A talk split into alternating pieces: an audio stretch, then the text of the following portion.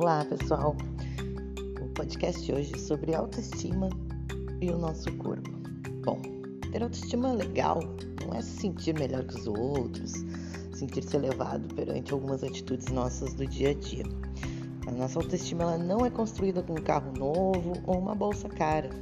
A autoestima não é só curtir a sua imagem no espelho, é mais profundo. Ou, ou se é, ter uma autoestima bacana significa que você entendeu que o seu valor não muda, independentemente do que você esteja vestindo, o carro que esteja andando, o que você esteja fazendo, o que você está estudando.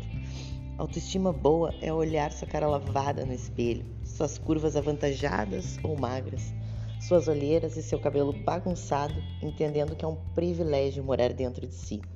É parar de querer ser aprovada pelos outros o tempo todo e se reconhecer boa o suficiente, independente da torcida.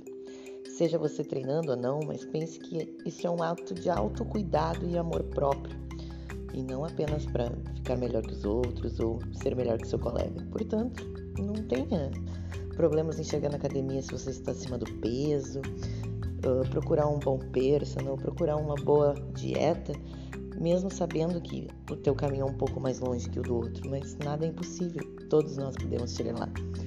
Bom treino, pessoal.